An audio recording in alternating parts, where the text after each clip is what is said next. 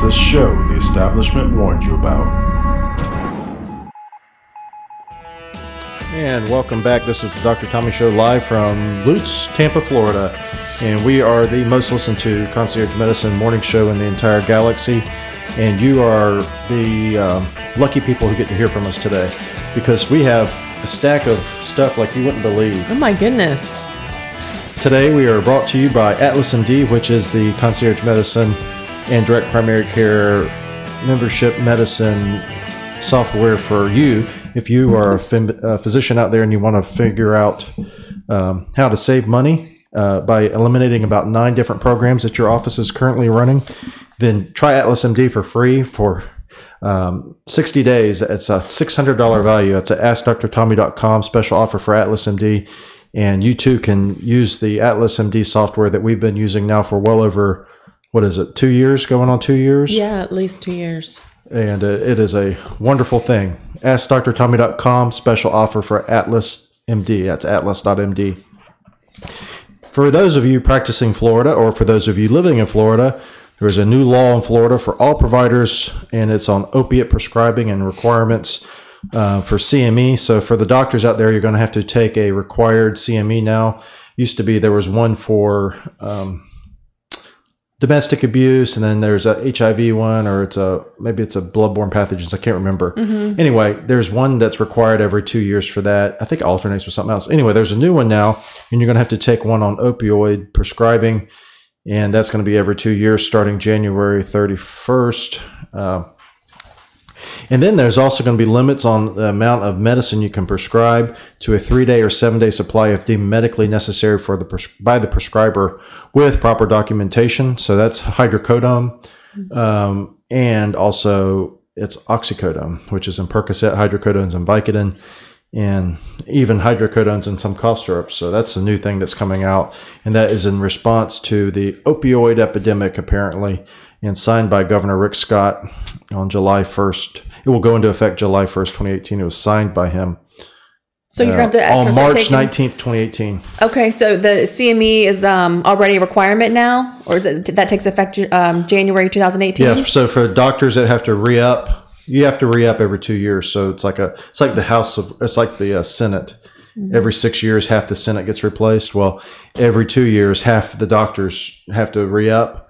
And so they're on two year cycles. So whoever cycles on this March coming up, mm-hmm. you're going to have a new requirement. And same for, and then as subsequent, you know, year t- 2020, 2021, this, that, and the other. Mm-hmm. So I'll have to do it because I'm up for renewal in the 2019 excludes pain related related to cancer, terminal illness, palliative care, and serious traumatic injury. So basically, anything that we call chronic pain is now called it's going to be called acute pain, really. Mm-hmm. Because unless it's serious traumatic injury with an injury severity score of nine or greater, and there's a where that is is um, is- it's they tell you what that score is somewhere. I'm not sure where, but anyway, it's going to be tougher to take care of some patients because they're going to have to be coming in every Three to, or it? seven days, yeah, right? Three to seven day supply. So yeah. And this is something that has been popular all across the nation is opioid epidemic. And one of the things that we've seen or I've seen is that in states where they've had uh, marijuana, medical marijuana bills pass, or even recreational marijuana bills pass, to legalize it, there's been less opioid abuse. So we had medical marijuana passed here on limited basis a couple, what is it, last year? Last year, I believe. So we'll see. Mm-hmm. Also, there's a new law in Utah that protects free range kids from the government. This is from fee.org and this is from March 30th, 2018 by Kerry McDonald. It says for parents in Utah, it is now legal for children to walk or bike to and from school without accompanying an adult. They can also let their kids play outside unsupervised and be allowed to stay at home unattended. New freedoms are the result of the free range parenting bill, quotes, uh, unanimously passed by Utah legislature and recently signed into law by Utah Governor Gary Herbert. Utah's law is said to be the first of its kind in the nation. It's first of its kind. It's absolutely ridiculous. So you are now allowed to parent your child uh, as you see fit. Yes, you're allowed to let them go to the park because that all stemmed from a mother or parent, mother and father who let their three children walk home from the park. And then what happened? They um, apparently they were the police were called on them. DCF was involved, and and they these parents received a lot of criticism because they allowed their three children to walk home um, by themselves. Now I cannot remember the children's ages, but you know I wouldn't let Kaylee walk home by herself. Probably not even with a, a friend at seven years old. But you know, eleven years old, twelve Well- years old. Well, I tell you, uh, These children were there was nothing wrong with them. They weren't beat. They were not, you know, abused by their parents. They were not starved. They simply walked home from the park. well, if you want to get a wide range of uh, intellectual arguments pro or con, do you know how to get those for this? How? Post it on Facebook. We're not using Facebook any longer, right? Post it on Facebook. Well, speaking of I'm worried about my privacy. Mr. Zuckerberg was uh, in in the Congress recently, and he was testifying, uh, and he. Yeah, he. I used to, you watched it this morning. What did you find? It? I didn't watch it. I listened to it. I found it completely boring. You know what? If you're worried about your privacy, don't post stuff on uh, social media. Is don't it a shock on- to these people that their data was completely used? people They- seem sh- people seem shocked. really Yeah. shocked. I wasn't shocked, obviously, because I'm a cynic at heart. But You have to realize if you're going to post things on um, the computer for all to see, of course they're going to take your information. That's what it's for. That's Mr. what they're doing. Zuckerberg, diminutive uh, CEO of Facebook, Oh, look at his seat. a you little were seat. right. little booster seat with him. Nothing against booster seats. Somebody somebody took that picture, and apparently it's been circulating all over the internet. He would have looked weird. He would have looked silly though if he didn't have that. They said it was a four-inch booster seat. Looks like a, They used to give me one of those when I got my hair cut. when you were like six. Mm-hmm. They put me in one. Kaylee used to have one until Yeah. last year. I know. To ride in the back of the car. Yeah. I'm not wearing a booster seat here. I am actually this tall. Actually, my my seat goes up and down. Maybe they should put one of those on Congress Maybe so. in Congress, so you can just push the little thing up, and you don't have to. Because he had to go through. He had to bring that with him. That's his little donut that he mm-hmm. brought, or somebody brought. One of his handlers brought. But I was thinking, so this guy, polished. You know, now he's polished, whatever. But a few years ago, he was a a kid when he mm-hmm. started Facebook. He was a college student. Started Facebook at Harvard. Then he dropped out, I think. Mm-hmm. Anyway, so he didn't know anything about whatever. But at some point, handlers got to him, and they, there's some people out there who know hey, PR people probably they probably studied this. You know, as part of part of PR is you have to bring your booster seat. If you, you know, but somebody knew to bring that booster. How much do you think that booster seat cost? Oh, probably a couple hundred bucks. Yeah, probably probably a thousand. It's probably made by Gucci. anyway, so Facebook is Well, he can afford only the best. You know, the best. Facebook is under fire for selling your data, and some people are shocked. We are not mm-hmm. shocked. We are not uh, shocked. What is shocking though is this thing. This is Easter Island. Easter Island, if you're not familiar, is a uh, place where there are these giant heads, and they are. I thought they're very, very spooky, but they call them uh, monoliths. And this is from. This is actually from last year. For some reason, I just saw it recently, but this is from Trevor Nace. This is Forbes.com, and this is from July 25th of 2017 but it says practically everyone has seen the iconic images of Easter Island heads, but what you may not have known is those Easter Island heads actually have hidden buried bodies. Archaeologists have uncovered the bodies associated with the heads and found interesting discoveries that further our knowledge of the Easter Island civilization and how they created the monoliths. The Easter Island heads are known as Moai by the Rapu Nui people, I probably messed that up, who carved the figures in the tropical South Pacific directly west of Chile. Chile. The monoliths carved from stone found on the island are between 1100 and 1500 CE. I think that means B, BC. I think they call it CE now. oh, oh, how come? BC is CE probably uh, politically incorrect. What would CE mean? Uh, a bit of an aside CE refers to Common Era and sometimes replaces the use of AD in historical and archaeological communities. Oh, so A, so it was BC and AD before Christ, after death. Now it's CE, Common Era. That's that's a little bit more politically correct. Anyway, uh, as with many things on Earth, time took its toll on the statues and buried them in sediment and rocks. So all that time, those little heads that we thought were just these uh, busts because it looks like a bust. Like if someone said carve a bust of a of a alien overlord that used to rule you, then they carved these giant overlord heads, but actually they carved the whole body, It's amazing, really. as you can see there. It is pretty cool. This is something that you would almost think is like a joke, but it's true. And I didn't hear anything about that. We heard a lot of stuff last year about all kinds of stuff, but this thing is, I think, of cultural importance, or at least interesting, and nothing. Oh well, now you've heard about it. House Speaker Paul Ryan will not seek re-election. That is, uh, this is from 970 WFLA. This is from 411, which is what today. Paul Ryan, the Speaker of the House and former vice presidential candidate, will not seek re-election in the upcoming 2018 election, according to his spokesman. He's retiring. Yep.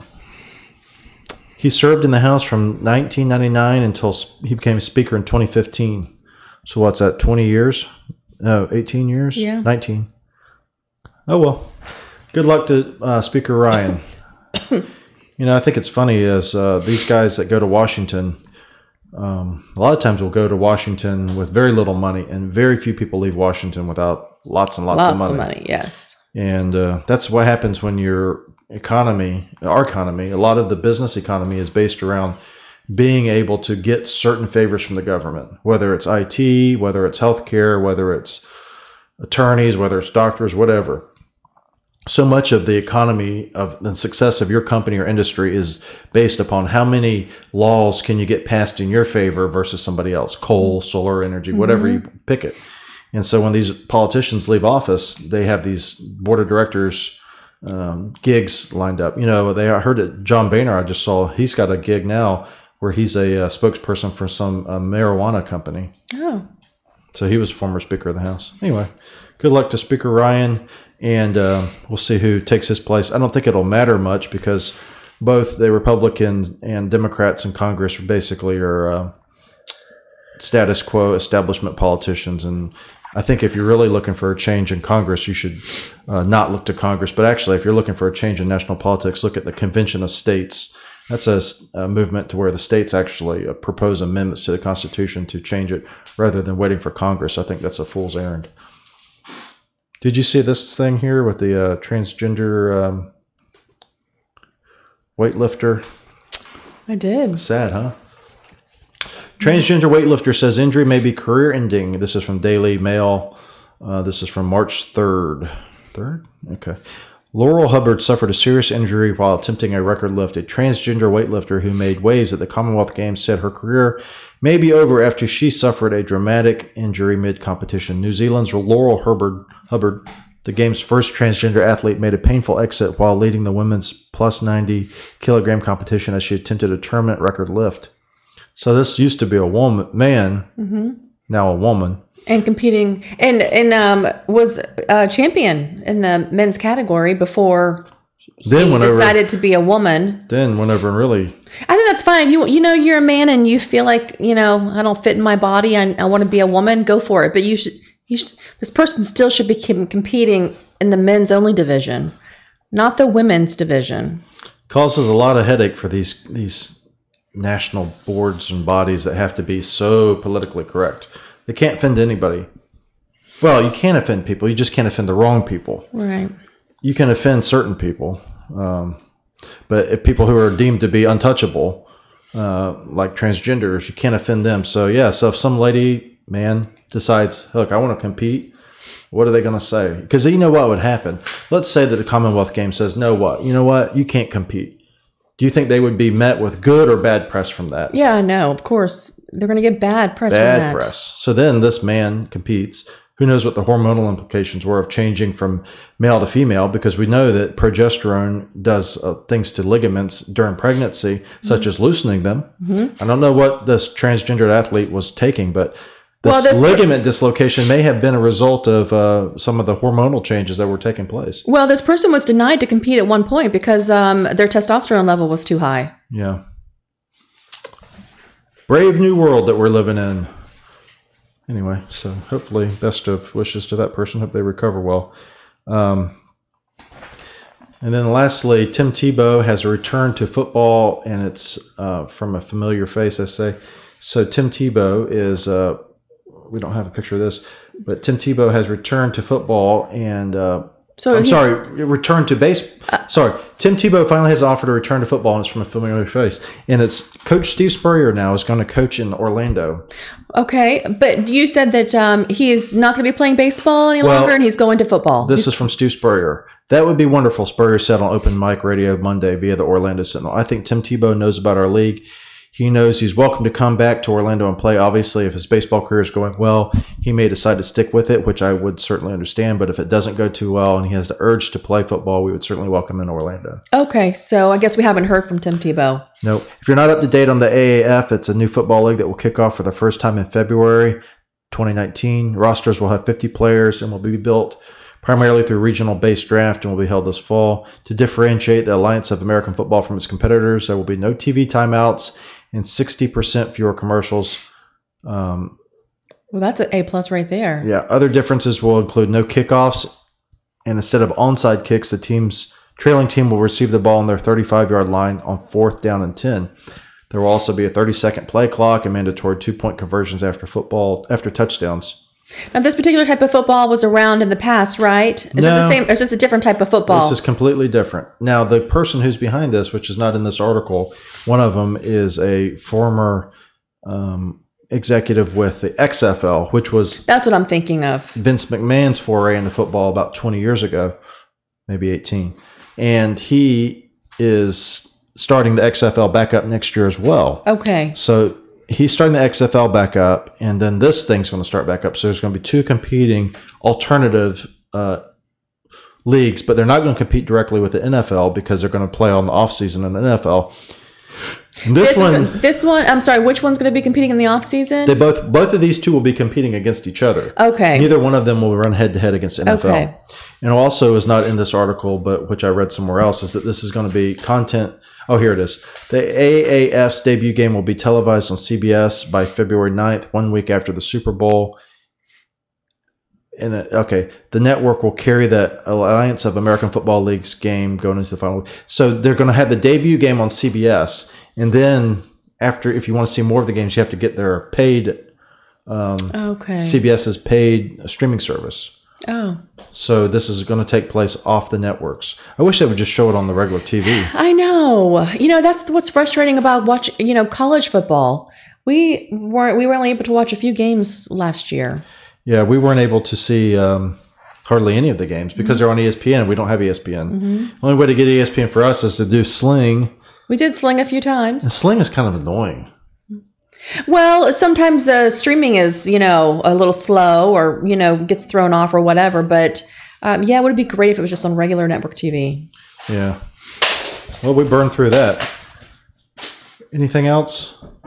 I can't think of anything else. Well, thank you for joining us. If you're interested in learning more about the Dr. Tommy Show, go to AskDrTommy.com and subscribe on YouTube or iTunes. We have cooking shows. We have the Dr. Tommy Show. We have short videos. We have uh, adventure videos. We have all kinds of stuff. I should have taken a picture of the egg, the recipe that I attempted last night. I didn't take a picture of those eggs, but that would have been um, a fail. yes.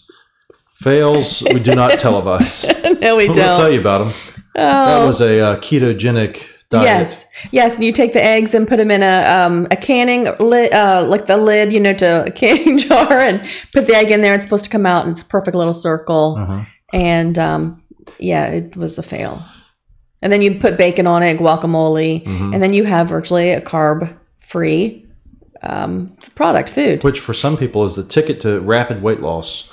Mm-hmm. But if you go back to eating carbs like you ate them before, it'll be the key to rapid weight gain. Yes, that's back. true. So last night for dinner, Madison just got a. She thought our dinner was disgusting, but I thought about on the way here to work this morning. After I dropped Kaylee off, I'm like, you know, for last last night for dinner, we had I had a hot dog with bacon on it, sliced tomatoes, and guacamole.